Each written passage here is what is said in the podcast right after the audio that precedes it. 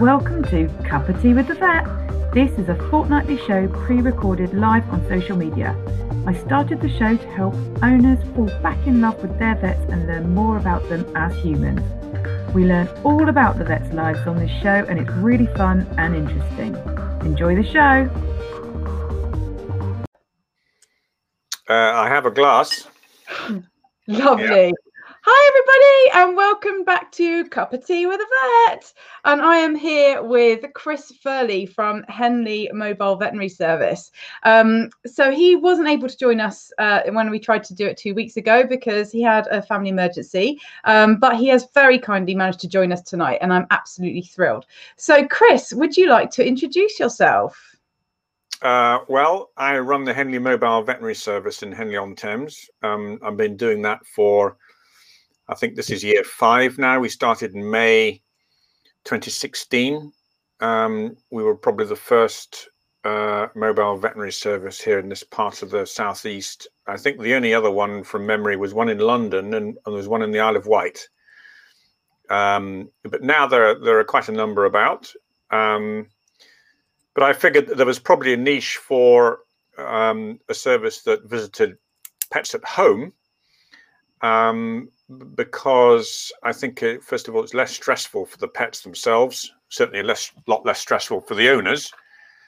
Um, and my career is such that I'm, I've always been used to taking the treatment to the animal rather than the other way around. So I'm quite used to carting fairly substantial bits of equipment around the countryside um, in order to, um, you know, diagnose and treat animals. Um, and also a lot of animals get terrified when they go to a veterinary clinic. Their behavior changes entirely. And um, so it's they feel much more secure and safe um, if you visit them at home. And you know by and large i would say that probably about 80% of my patients don't actually really realize who i am or what i do. They Lovely. just they just think i'm a casual visitor coming in. I might pay them a bit more attention than the you know, than the plumber, uh, looking into their ears and up their nose or whatever. But other than that, you know, he's a harmless guy, uh, and um, that's the way I like to keep it. So it works well in that respect. That's really fantastic. It's really nice to see you found a way that works for you as well. Um, and you know, and you can really enjoy your work. And uh, as you say, there's it definitely seems to be an awful lot more um, mobile veterinary going on at the moment. And it's quite interesting, really, because actually 2016 wasn't that long ago. So that's quite an explosion in a relatively short amount of time. So um, uh, oh, just want to also say hi, Barbara, because Barbara's watching from Switzerland. We're very global now. Um, so uh, tell us more about your past because you sent me your bio and i have to say it was very incredible. Um you know tell me a bit more about you know what what's made you get to this stage? I mean singapore vet um yeah zoo vet that's amazing. Okay well um, I, I spent my childhood in east africa. I was very lucky um, so i grew up the first 17 years of my life in the tropics um, both in east africa um, and in a short period in Jamaica in the Caribbean. Um, but as a child, you know, my childhood memories are are places like the Serengeti and the rainforest and Semliki and places like that. Wow. When I came to this country when I was a teenager um, and went to school here, I, I, realized that the other boys at the school spoke English because I could recognize some of the words, but I had absolutely no idea what they were talking about. It was a wow. cultural gap that just took years to cover. I'd never heard of the Beatles. I'd never heard of Manchester United. I hadn't got a clue what they were on about, the British culture, not a clue. So it was very different. Um, and when I was at school, obviously we were studying to go to university, and I, I, never really wanted to be a vet in the first place at all. What I really wanted to do was be a zoologist. Um, and when the time came to applying for university, um, in those days you had what's called an UCA form, and I wanted to do zoology, which is on page 11 or whatever it was. So I turned to zoology, and, and there was a list of all the universities that offered zoology courses, and there were, I think, from memory, 62 universities offering zoology degrees. So I realized immediately that there was no chance of a job afterwards. You've got 62 universities churning out 200 graduates a year, chance of finding a job was zero. Wow, that's So sensible. my eye sort of wandered further up to the page to the letter V where it came across veterinary medicine. And so I ticked the box for veterinary medicine and and much to my surprise got in. I had no idea what what you actually did as with veterinary medicine or what it was all about, but it seemed a good idea at the time, you know? How fortunate that V and Z were so close to each other. Yeah, exactly. Yeah. wow, that's amazing. Um, what a history. So when did you become fluent in English even? I mean, that's incredible. Well, uh, no, I was fluent in English as a child. My, my first language was Swahili, um, but my I was fluent in English. My parents spoke English at home. My mother's a linguist, so she Ah. taught me a lot of uh, different languages. But um, the y- y- English, as she is spoke, as someone called it, um, I could, you know, master like any other child. I was, you know, same level as everybody else. It's just that the subject matter of the conversation was completely different. Uh, uh, and I had no idea what these other boys are talking about. Um, and it was extraordinary. Um, but, uh, you know, we have a long history in our family of living overseas. My sister works with refugees for the UN in, in various countries around the world. Wow. And, you know, my daughter teaches climate change in Kuwait. And um, so we, we have quite a long history of sort of mixing with cultures, which I think gives you a good perspective. Um, when I graduated, my first job was actually in Germany, funnily enough. Wow. Um, and I was there for about 10 minutes and realized that I did actually have to speak German. so um, it would be helpful to communicate, you know. So I did five hours of German a day for four months, two and a half hours in the morning before breakfast and two and a half hours in the evening. And you use the same technique that Sir Richard Burton used to you to learn his language. He figured that you could become fluent in a language and working fluency with 3,000 words. And if you learned 3,000 words, verbs, nouns, adjectives, and got the pronunciation right, then you could get across what it was that you needed. So, So I- so if you take that approach, that's actually quite a good way of of making yourself understood. Um, that Which- puts me as I say, that puts me to shame. I love Germany, and I did my GCSE German. I was quite proud of it. Um, and um, 20 years later, I went to Germany, and I was actually quite shocked how much I could remember, having Yeah. not spoken it in 20 years. Um, but it stimulated me to go and start learning again. And uh, you know, thanks for technology, we have Duolingo, um, and I do my daily lesson. Yeah. but it's only about sort of Hmm. between 10 minutes. You know, each, maybe each language has its own idiosyncrasies. I mean, you can say things in English that you can't really say in other languages, but you can definitely say things in German that you can't say in other languages. And Ara- Arabic, you know, Arabic has a whole range of different sort of nuances that you can't really translate. Wow, that's so Um, interesting. So, So, um, mm. so when did you end up in Singapore as the zoo vet there? Then when did that happen? Oh, that was quite recently. Um, that was about 2004. Um, I went there because I was um, I worked at Howletts and Port Lympne in Kent for a long while, and then I went to Singapore and um, worked there as the as the head vet at Singapore Zoo, which is a big collection, four and a half thousand animals Wow. um, with yeah, we had a staff of I think the veterinary staff from memory was about eleven, um, and then I was also around the zoology department, which was 160 people. Um, so it's fairly time consuming. But you Uh, got back to your zoology roots. Yeah, we did. Yeah, um, that's true.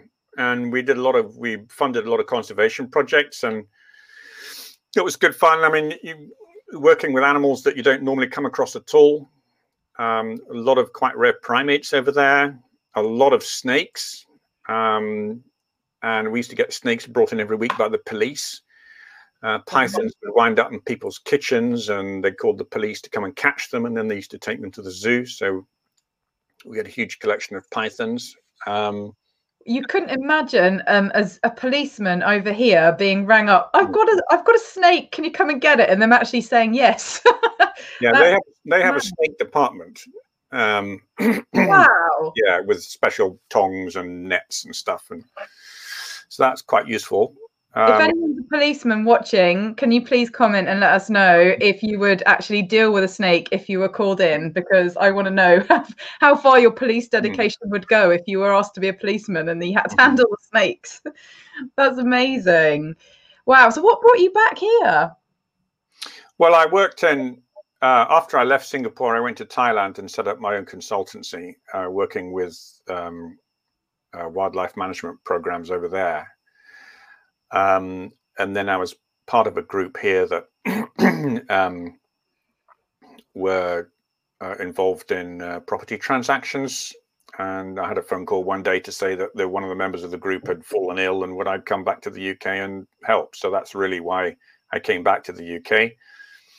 Um, and that was just at the beginning of of the sort of credit crunch in this country. Yeah. So so nobody had any transactions going through the banks at all. Um, and so that's when I sort of switched careers from being a zoo and wildlife vet to a small animal vet because I medicine's not the sort of subject that you can give up and then go back to after a year. You you have to keep practicing on a weekly basis. Yeah. Um, sort of simple things like intravenous cannulas and think that all those skills you lose if you don't practice them. Yeah. So I, I worked as a locum in about 35 practices um, up and down the country.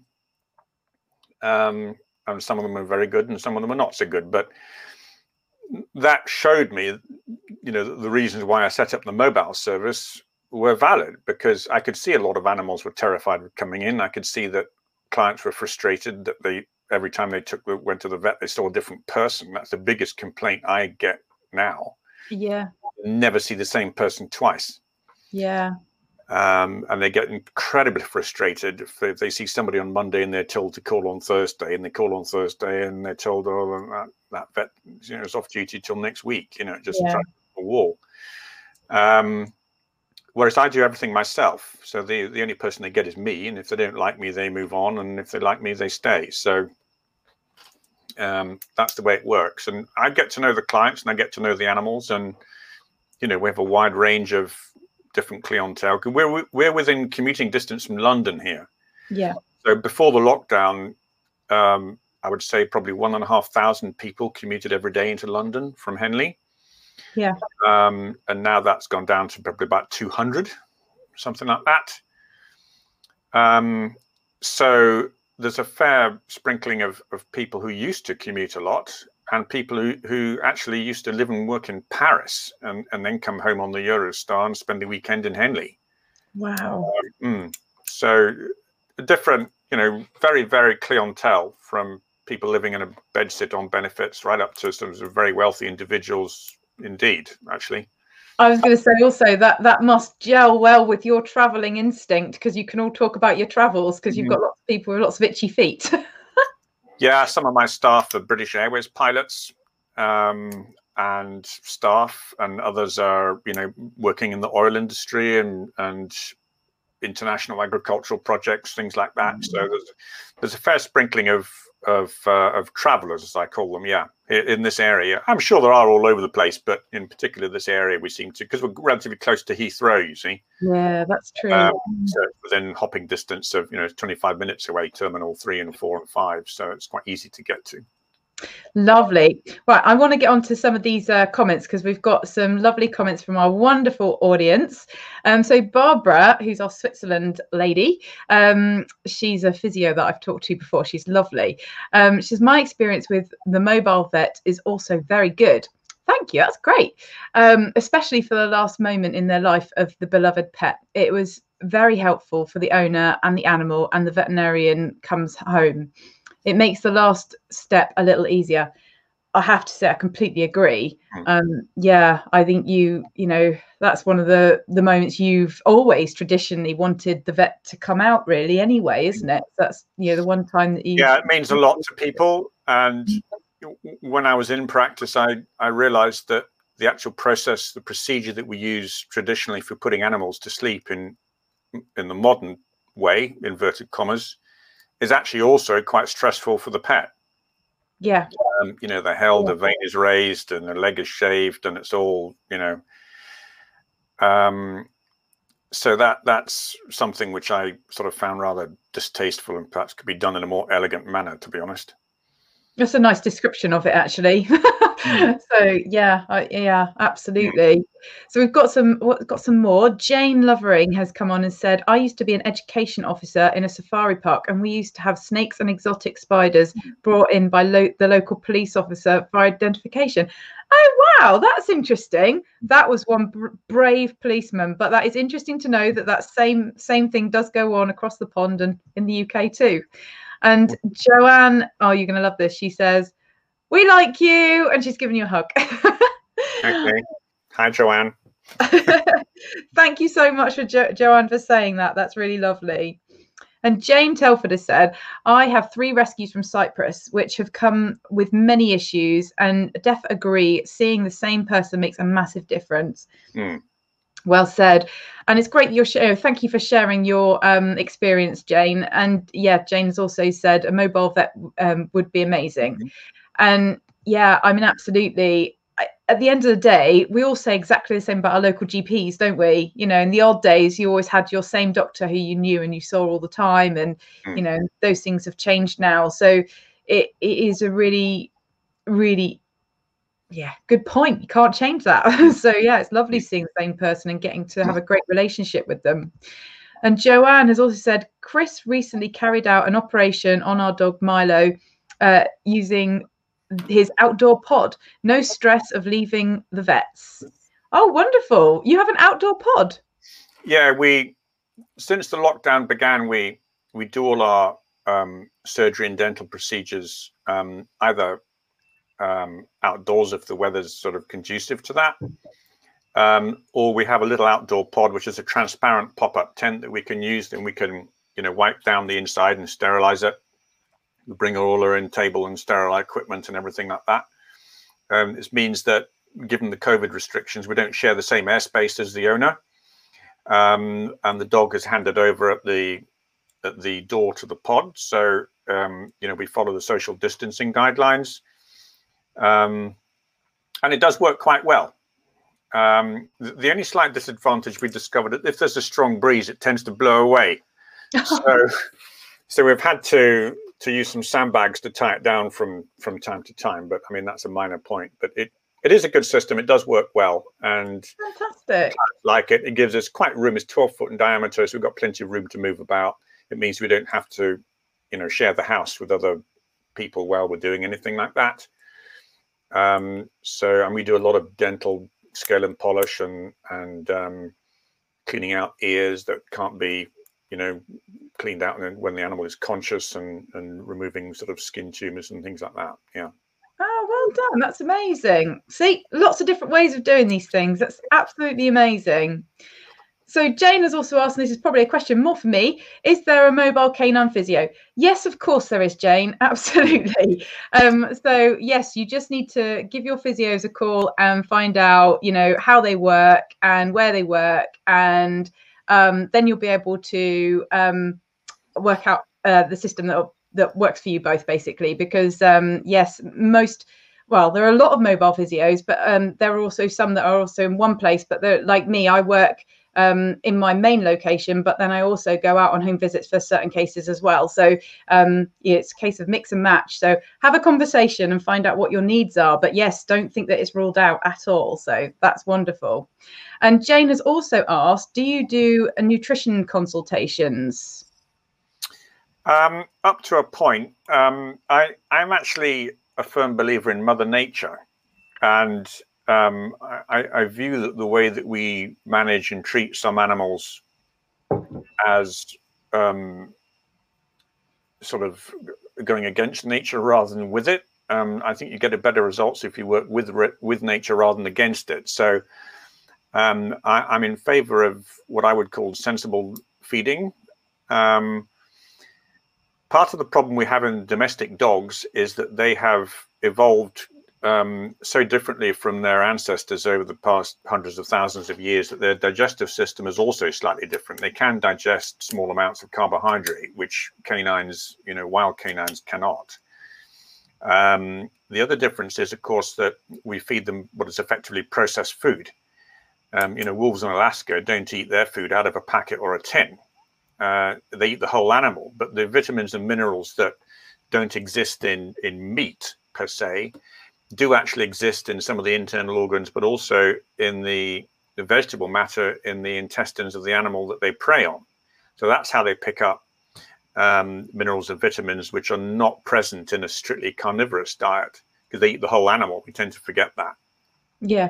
So um, I'm a strong proponent of raw food um, feeding. I think that's um, I've seen a number of cases where animals, in particular with sort of food intolerance and and skin disease, hypersensitivity, things like that, have just blossomed on on on raw food. It's done really well. Um, there are a number of raw food manufacturers around. I think there's probably about 16 or 20 now, um, and they do well. And I mean, the establishment doesn't like them, of course, because they're in competition with the with the big guys. But hey, you know, Microsoft didn't like Apple when they started, and where Apple is now. So, um, so I, I, think that if you feed your dog sensibly, then um, you shouldn't go wrong. But I, am not a nutritionist, um, but with a little bit of common sense and logic, which seem to be of the qualities least prevalent in the world today, as far as I could see. um, it should be possible to, you know, look after a dog healthily without too much um, trouble. I think at the end of the day as well, it, it's um it's a very broad question, isn't it? Uh, like, do you do nutrition concept consults? Because it depends on what your needs are, isn't it? So you know, if you have like a specific issue that really needs fixing, then you probably do need a, you know well qualified nutritional advisor. But it's a everyday Joe, you know, puppy nutrition or you know weight loss clinic or something like that. Yeah, you, that's right. You know, but the you know in in um, in some parts where I worked in Germany for a while, and there are a lot of husky dog owners over there, um, and Samoyeds and all these Arctic breeds, and they all eat fish. Uh, ah. that's, what that's, what they're bred to to survive on. And you know, huskies in Greenland are fed dried cod pretty much their entire lives, um, wow. or seal meat, and and that is literally what they survive on. Um, so when you bring a husky down to Oxfordshire, um, and start feeding it, you know, kibble or tin dog food or something, you might want to ask, well, should we really, should we really be, you know, feeding it fish as well, and to some degree? Interesting, isn't it? Lots of thoughts. Hmm. Definitely, definitely. Thank you, Jane. That was an um, amazing question. And she's also um, said, uh, one of my Cyprus dogs has a dermatologist, so would be interested. So be interested in nutrition. Mm. Ah, so um, yeah, skin and skin and nutrition links. Yes, that's yeah. a, that's another big conversation, isn't it? Hmm. yeah, the dermatologist would probably be you know fairly good and skilled at giving you know good advice on that front. Uh, I'm sure that you know um, there would be a lot of information there. Awesome. And Joanne says we we feed our three dogs on a raw diet and are very healthy. Well, that's mm-hmm. wonderful mm-hmm. to know, Joanne. Well done. Thank you for saying. So I you've you've answered loads of my questions, but um, so what do you like to do in your spare time? What what keeps you ticking in between your vetting? Um, well, in my spare time, I I have a big book collection. I collect books um, on natural history and exploration, which I've collected since I was probably about 14, 15. Um, so um, they're mainly re- revolving around the tropics, wildlife in the tropics. Um, so that gives me a lot of pleasure. It annoys the hell out of my partner because we've got cardboard boxes full of books everywhere in the house um, and in the attic and everywhere. I mean, you can see some of them behind me. So that's one of my sort of main passions is is books and wildlife collecting. Not wild, a Kindle man. Yeah. Sorry. Not a Kindle man. No, no, there's no. You can't put a value on Kindle. No, I mean, uh, I have a Kindle, but I I rarely use it. But the book itself is is much more um, precious in my view. I completely agree. It's exactly the same in our house. We have a Kindle and it literally is hardly ever used. My husband was determined to have a Kindle, but it never actually really made it out the box, um, which is a shame. And then the other thing as well is if you are reading like veterinary stuff or just research papers or whatever, like you can't highlight it. I mean, I know you say I know you can highlight it, but it's not the same as like just putting a line through it and then just mm. feeling your way back like you used to do when you had to do your English studies or whatever at school. It's yeah, it's quite bizarre. And actually, I came across my um, oh, what was it, Lord of the Flies book there's mm-hmm. an old book um, from when I was studying at school, and and uh, you know, I I know I can't believe I still have that book, but I think it's just my nostalgia. And I was looking through it, and I was like, all these highlights and all these notes about what everything means, and you're like, yeah, you can't do that on a Kindle. so no. It was amazing. Oh, that's really lovely, though. And uh, yeah, you you're very drawn to your top tropical side. I'm really surprised that you are residing in the UK, if I'm honest, because I just think it must be freezing for you at the moment. You must be like, yeah, it's not, mm, it's not, particularly, yeah, um, pleasant at the moment. Of course, in the lockdown, I tend to see everybody outside. Um, I mean, two weeks ago it was minus two, so that was a bit tricky. Um, and but you know, hopefully we'll get a decent spring and summer when life will be a bit more enjoyable and and um, yeah, the, it, I, I think if Britain generally was about ten degrees warmer, it would be a much more conducive place to sort of live and develop a career. Really. I, I, agree, except from the fact that we'll probably be there with global warming. Give it time. mm. um, shouldn't laugh, really. That's terrible. Um, so you've obviously said about what made you be a vet, and that's just because it was V in the uh, alphabetical order. So that was that was nice to learn. And what's your favourite part about being a vet? What have you decided actually you do like it for? um, oof. Well, I think when I left Germany, I worked in in the desert for six years um, in in Abu Dhabi Emirate, but we were in the empty quarter, and um, we were able everything there was new. I mean we had new diseases or we had diseases that had been recorded but only in domestic animals and we had them in the wild. So finding new things like that to me was very exciting. Um, oh. and so we were the first people to record a um, you know rinderpest in a number of species. Um, we're the first people to record avian pox in in golden eagles um, and mm. there were a lot of of diseases which are familiar because in those days in the um, in the sort of late 70s and 80s there were no restrictions on import and export of animals in in the UAE you know if you wanted to bring in a panda with rabies no one was going to stop you. Um, now of course it's tightened up a bit but um, the importation of animals for for the sheikhs collections in those days used to be massive.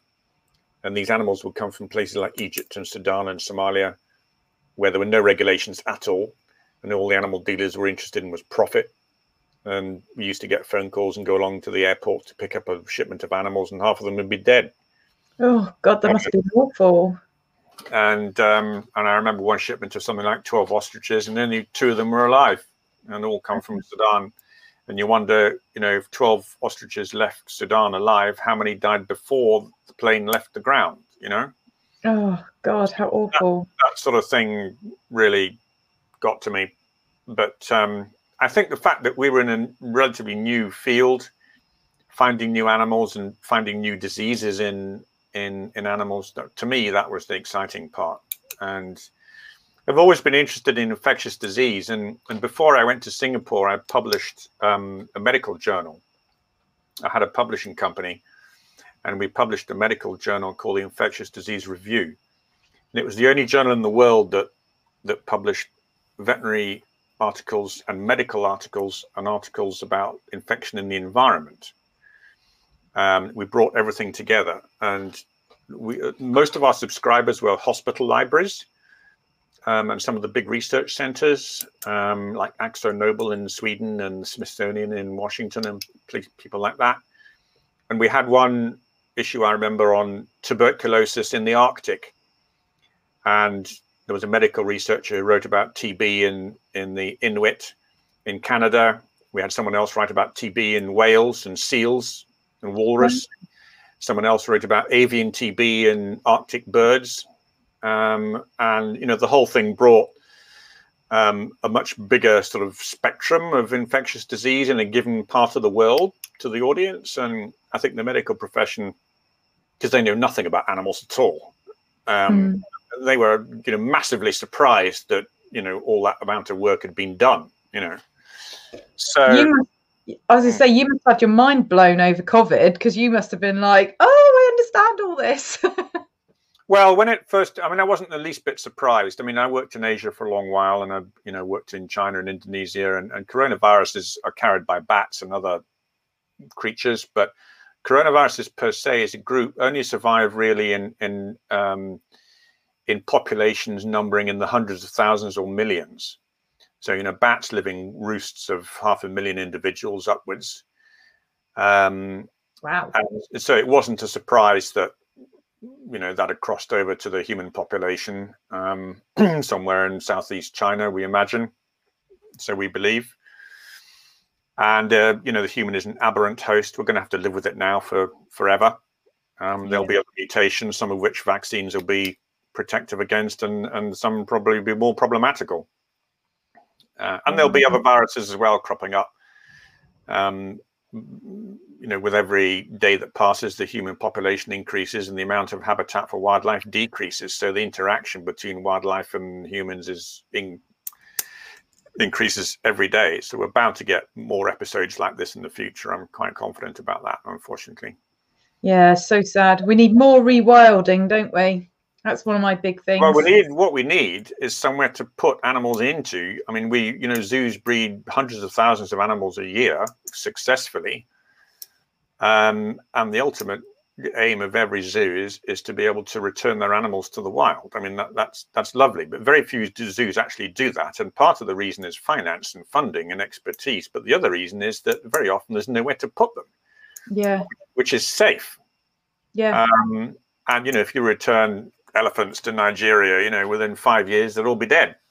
Um, so, it, the protective areas need to be much, much more stringently managed. Yeah. And that includes veterinary work too. I mean, you know, in Africa, there are a lot of field vets and in South America um, who work with wildlife and are producing a, a much bigger picture of some of the diseases which are prevalent in wildlife. You know, we have avian malaria, for example, in penguins in the Antarctic. That's a major problem. Wow. Um, and the aspergillosis is a problem in um, in penguins. Um, I'll tell you a funny story about penguins. When I worked in Abu Dhabi, we had at the zoo there, we had a big aquarium and we had a group of Humboldt penguins. And one of them died with aspergillosis of the lungs, which is a fungal disease. Oh, yeah. And then we had another penguin which sort of didn't look very well.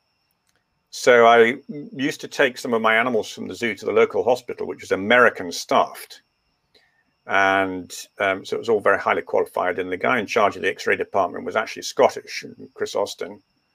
And I used to take falcons there and tiger cubs and things like that. And he always used to ask me to come at six o'clock in the evening and knock on the back door when all the other sort of human patients had gone, and he and his staff would would help me.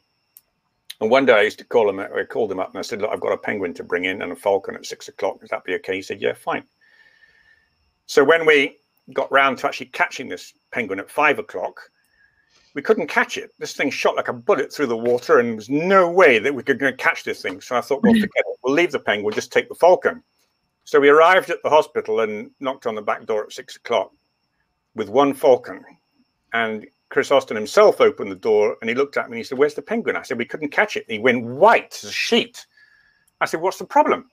He said, I've, I've bet half the hospital staff ten pounds each that there'll be a penguin in the X-ray department at six o'clock. so he lost like six hundred pounds or something on a bet that went wrong, you know, because nobody believed him, so they all took him up on his bet. So I felt oh, really bad about that. Yeah, I felt bad oh. about that. Yeah. well, that'll teach you. Gambling yeah. off. oh, bless.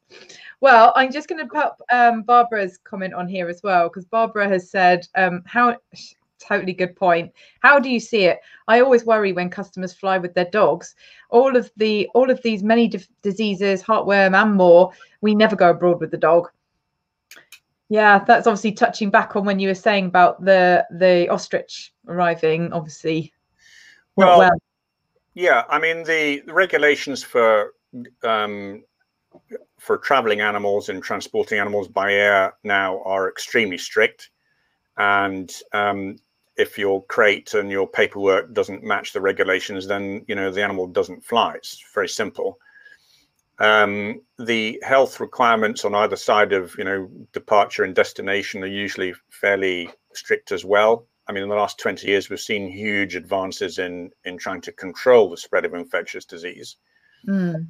Um, there is an issue with um, rescue dogs coming from places like Romania and Bulgaria, Turkey, places like that, um, where they are exposed to some diseases which we don't have in this country. Um, and so making sure that these animals are clear of those diseases before they arrive here is, you know, pretty important. Mm. Um, but the rescue centres out there, you know, they do a good job, and and you know, most of the veterinary officials are pretty skilled and knowledgeable, and you know, certainly from the paperwork I've seen, they've always been, you know, very efficient. So, but there's always that risk that um, if you take your dog abroad, it might pick up something, it might get bitten by a tick or something and carry a blood parasite that you know nothing about. And, you know, that that's part of life. But having said that, when a human goes abroad, I mean, we could go to Greece on holiday and pick up something that we didn't expect and bring it back to this country. It's just the same for us. That's true. You just don't think about it, do you? Yeah, yeah. That's a good point. That's a good point. But yeah, it's a lot to think about when you're traveling your dog abroad, and uh, yeah, it's not an easy, not an easy task. I know that doing the vet passports was uh, always a bad thing when I was a nurse, and uh, as in, you know, everybody hated it, and I think my understanding is that that's only got worse. so, um, yeah, that's not not easy. So, um, tell me a bit more about your team. So, you know, do you have any help that you um, have work with you, or are you literally a one man band and that's it? Um, I'm pretty much a one man band. I answer the. I have um, a. Um, I use the services of a company that answers the phone, um, and they will contact me by email. So I, I get emails every day saying, you know, Mrs. Thompson called at four o'clock. Here's a number. Can you please call back about so and so? But that's pretty much what they do. That's all they do. They don't um, speak to me very much. Um, but I call the clients, I make the appointments, I go and visit them. Um, I dispense all the medication, I order all the medication, dispense it, do all the invoicing, chase it all up, send out all the paperwork that needs to be sent anywhere. Um, and initially, when we began, we didn't have any clients at all. Um, so there was no work whatsoever. And now we've got several hundred clients, and the average i mean yesterday was an average day where we probably began at 7.30 and finished maybe about 10.15 wow so mm, so, so today shifted to hmm, yeah wow well, well done you managing i mean you are literally as they say chief chief chief pot chief and washer yeah, so, yeah. Well, I have, I have um, three um, sort of part-time staff who help me with dental procedures and things like that. Um, they're not nurses per se, but they've one of them is a dog walker, so she's handled dogs all her life. Um, the other one's a cat sitter, looks after people's cats when they're away on holiday. So as you can imagine, at the moment she hasn't got much to do. Mm. Um, but these are people who are used to handling animals and sometimes quite uh, fractious animals. Um, and then I also have someone who helps me who's an airline pilot with BA. Oh, wow. Um, so we, between the three, I think there's four of them actually. Um, so depending on the type of animal that we're um, dealing with, I mean, they're all pretty well trained in their own sort of field now and quite skilled at it. So, you know, we're super, super careful that about what they do. And essentially, they don't actually really handle the animals at all, to be honest. I do all of that but they help sort of put things on the table and set up the equipment and stuff like that. On the job learning, always yeah. helpful. so I obviously I always like to ask, what do you love about physio? Well, physio I think is um, is probably the forgotten skill because I, I think that particularly animals recovering from surgery, um, where they've had surgery on a, on a limb or, a, or the backbone or something like that, um, very often will suffer from muscle atrophy, and and you know if you don't use it, you'll lose it. Yep. Um, and I've seen a number of cases where you know animals have been off and had the most amazing bits of complex surgery, and it's all terribly wonderful, and they come home, but you know four months later they're still lame because they haven't been told how to use that limb properly and they're still sort of hopping about. Um, yep. So I think physio is probably, certainly in the experience I've had, um, it's been useful helping animals recuperate. But it's also actually quite useful for animals that have arthritis, uh, animals which have never had surgery but have arthritis and are in pain. Um, it's useful to have physio to try and just generally ease that tense musculature um, down the spine and around the hip area and so on. And that helps just to make life more comfortable for them. And I do actually tell my clients sometimes to to do that. Um, and so I have I had one family with a dog that was sort of very stiff and and they had eight people in the family. So I, I drew up a route and I put all of them on duty for half an hour starting at 7.30 in the morning. Oh, and wow. they, they all they all had to take the dog for a five minute walk and do a bit of rehab and so on for about a week. And at the end of the week, you know, the dog had recovered, you know, considerably. It wasn't totally Fantastic. hundred percent. It vastly improved. Yeah. Well, thank you. I could not have said it better myself. You've touched all the points in my view. I mean, that's Mm. exactly it. And I'm thrilled to hear that you have had a situation where you have put them on that type of regime that will help. I mean, yeah, absolutely. Five minutes, four times a day is like one of the best regimes you can have for walking when you've got a problem like this. And um, yeah, and obviously then build from that. And you're absolutely right. It is a team effort. And with the whole family getting involved, it does reduce the burden on the caregiver and that is such a big thing because it's it is hard work it is hard work um but obviously the best results are when you are all involved so the, the bigger your team the easier it is um so yeah well done that sounds fantastic and i'm thrilled that there was a good result at the end of it and more importantly the dog would have been thrilled and the family will have been in, thrilled so yeah well done i'm Mm. thrilled that you're on board with the physio and you're loving it so that's that's amazing Definitely. um so i still want i always like to ask as well uh, what what part of being a vet still grosses you out? Because I just I feel like you're going to say nothing. I'm hardcore because I've been travelled the world and seen everything, but there must be something that you thought. Bleh. um, well, I don't like cruelty to animals. of course, yeah. Um, it's and horrible to see. That really that does upset me. And that you you may recall, was it last year or maybe even the year before that um, there was a young policeman who was killed near Oxford. He was dragged under a car by some travellers.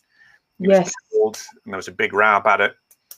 Um, anyway, the next Saturday, I had a call from the RSPCA to see if I would go to the sort of camp where these people lived, apparently.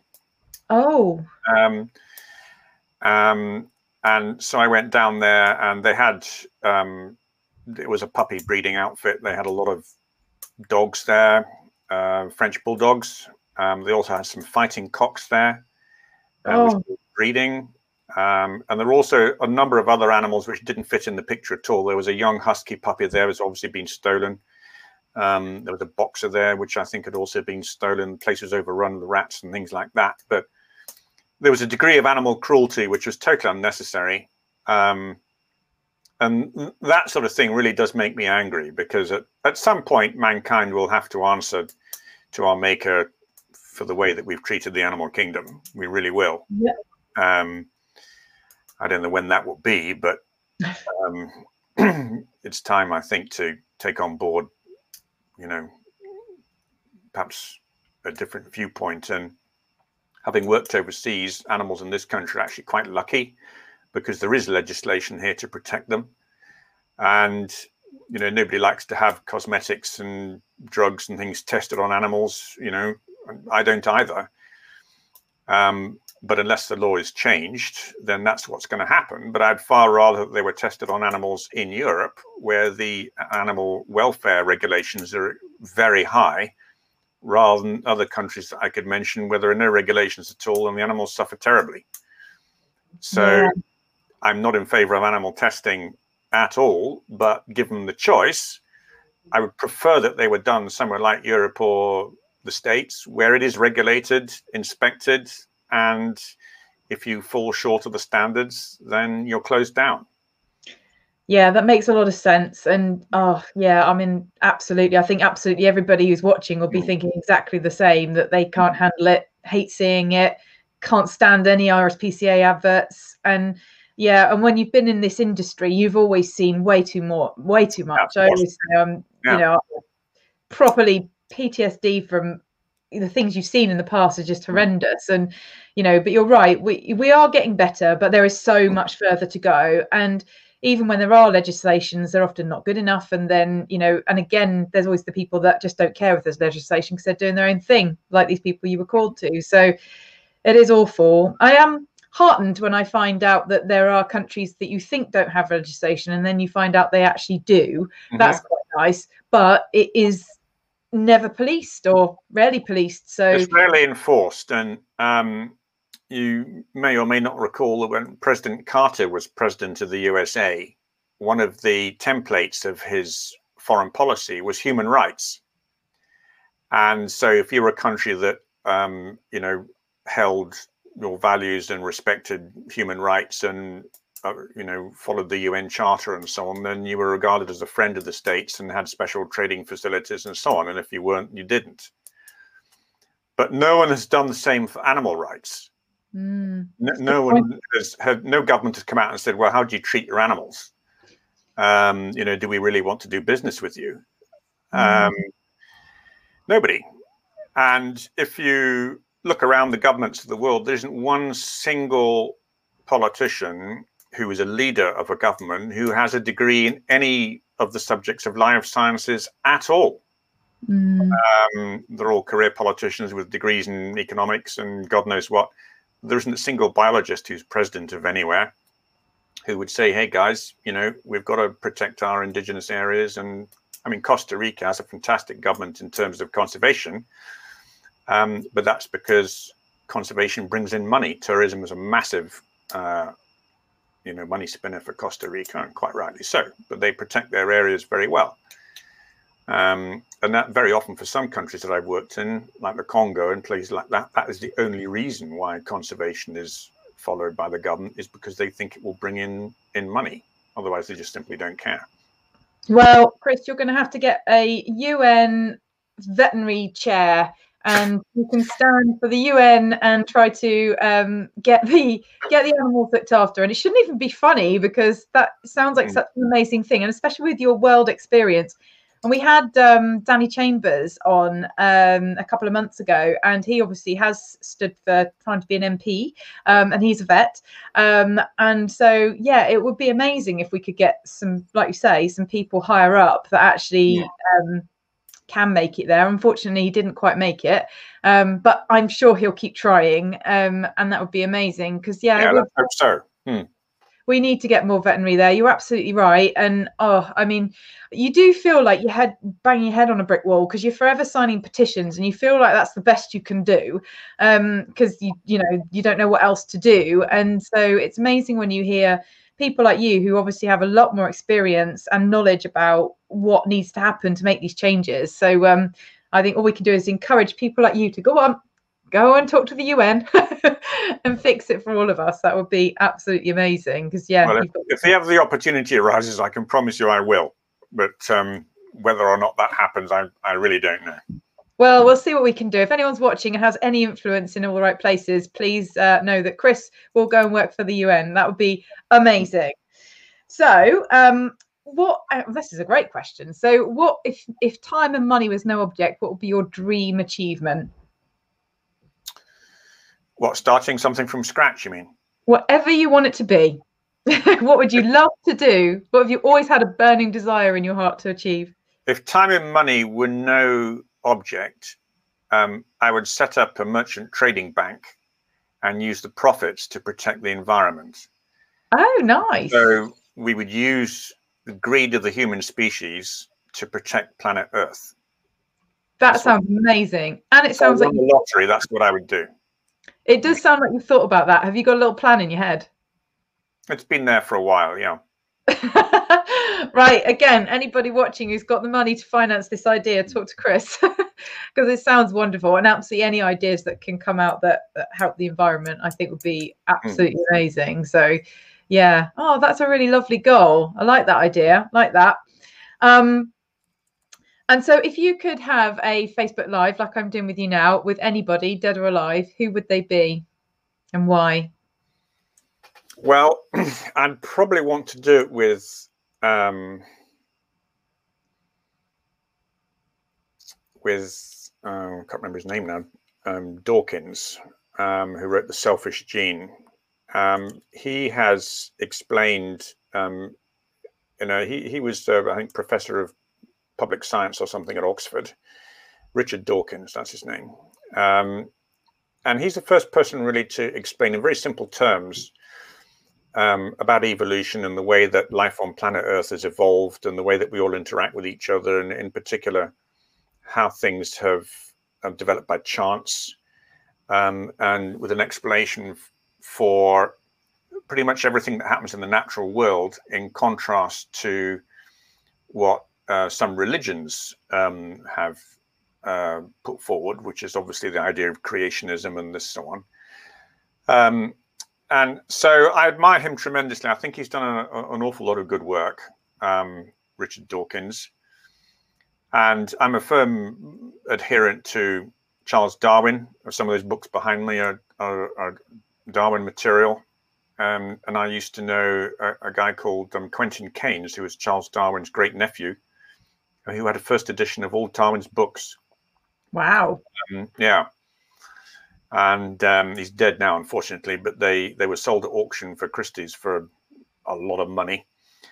Um, so I, I, think that he was probably one of the um, the great figures of that mankind has produced, um, because it has influenced our lives irreparably, and the discovery yeah. of DNA sort of backed it up. So that really has has come full circle. So no longer do we rely on superstition and belief; we rely on scientific fact.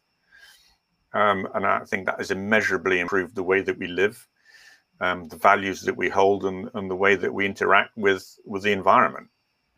Absolutely, um, that's so amazing. Think, you know, if you don't understand something, then you won't respect it. If you don't respect it, you won't protect it.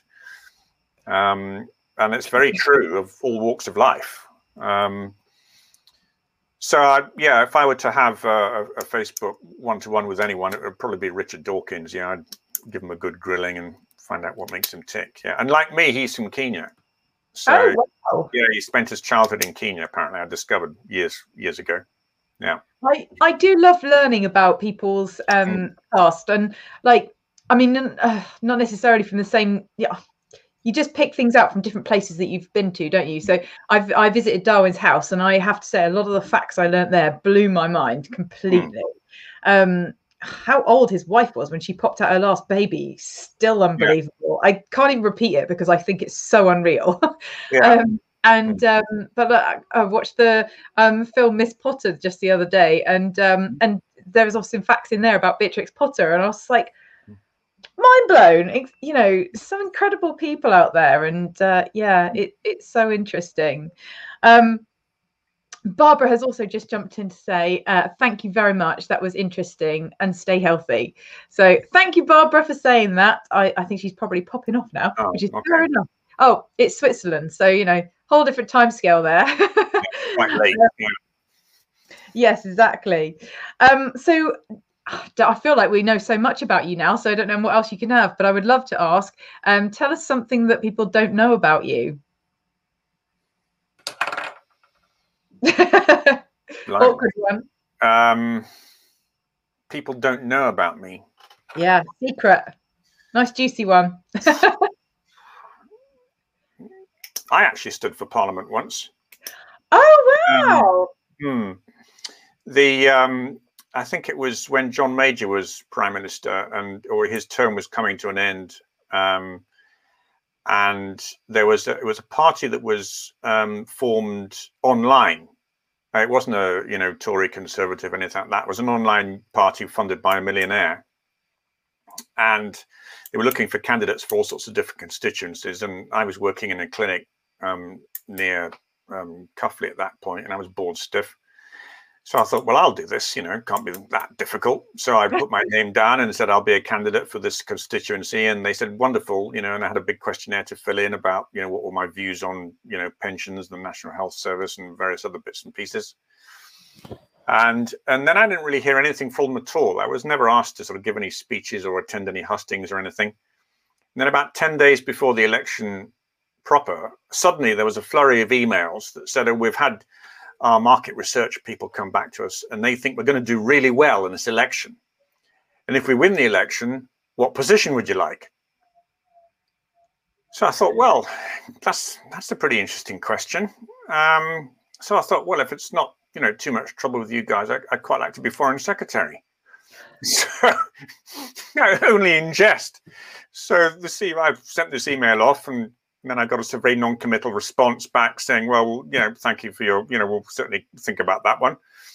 And that was the last I ever heard of them. Uh, and um, I discovered after the election that I think I had got 14 votes, um, and the most successful candidate for this party had got 280. Um, wow. So the, the, party was an absolute complete dead flop. I can't even remember the name of the party, I'm afraid. Um, but it was an interesting idea at the time, yeah. It sounds like um, that was an amazing hmm. experience, and how bizarre that you only got contacted because the market research people were. Yeah, I, it seems so so backwards to um, yeah, make the, the decision whole, like that. How bizarre! Sort of total cowboy outfit, you know, but it was it was quite fun to be part of. I must confess, yeah. Well, then that's the important bit, isn't it? And and if anyone can say politics is fun, then well, I think you've won there. mm. um, so Doreen has popped up and said, "What an amazing gentleman! I was born and brought up in. Oh no, I'm not going to be able to pronounce that. Kit Kitwa. Kitwi. Kitwi. Um, and then a new lovely mobile vet, namely uh, namely Paddy Davidson, who cared for wildlife at, and at his home. There was often lion cubs um, he would rear, and the when the mother had died. Well done, both of you. Oh, thank you, Doreen. Thank you so much for bringing that up. That story that was really kind of you. So uh, yeah, and what a lovely compliment. Um, so what's the most spontaneous thing you've ever done? Because I mean, is that going to be the Parliament thing as well, or is it, have you done something else? The most spontaneous thing. Mm. Um, blimey. I once bought a marble company in Italy. What? Um, so random. Yeah. And they'd advertised for investors in the Financial Times. So I thought, well, that looks interesting. Um, I've always been a fan of Michelangelo and the Italian Renaissance. So um, I went down to Italy the next afternoon and, and bought a third of a marble company. That is um, mad. Hmm. well, that definitely ticks spontaneous. Well done. So that meant that I had to go to Italy four times a year and have the most enormous lunches with, with, staff, you know.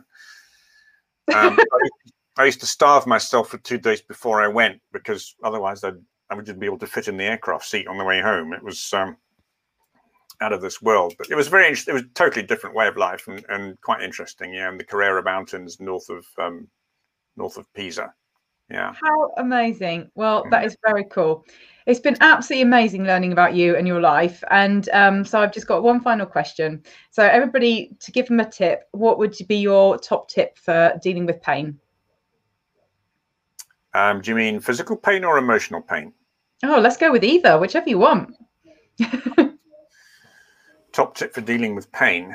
Um, I think certainly in my experience, um, putting pain on a shelf and giving it a name is actually quite a useful um, way to handle it. If you're in pain because emotional pain, if you just give it a name and then you say, well, you know, Nestor's on the shelf at the moment. I'll I'll come back to him tomorrow and have a chat with him. Um, that kind of separates it from your personality, and you can get on with the rest of the day. That's um, interesting or if you're in physical pain, then again, you can sort of concentrate on the things that you are physically capable of doing um, before you get back to trying to heal yourself from, you know, whatever's, you know, causing physical pain. Um, and I know that uh, that's what I, I mean, I've broken a lot of bones in my time, and, and I, that's the system that I learned to use, and it has worked well. So, hmm. That's fantastic. That sounds like an amazing tip. So I really like that. So top tip for dealing with pain, mm. emotional, physical, give it a name, pop it on the shelf. Mm. I like that. Um, mm-hmm. Joanne has also said thank you. And I'm also going to wrap this up now and say thank you so much to everybody for watching. You've been an amazing audience. Thank you so much for your amazing participation. And thank you so much, Chris, for joining me and having this interview. I can't believe how incredibly interesting you have been, and it's been wonderful to have you. Well, you're very kind. Thank you so much.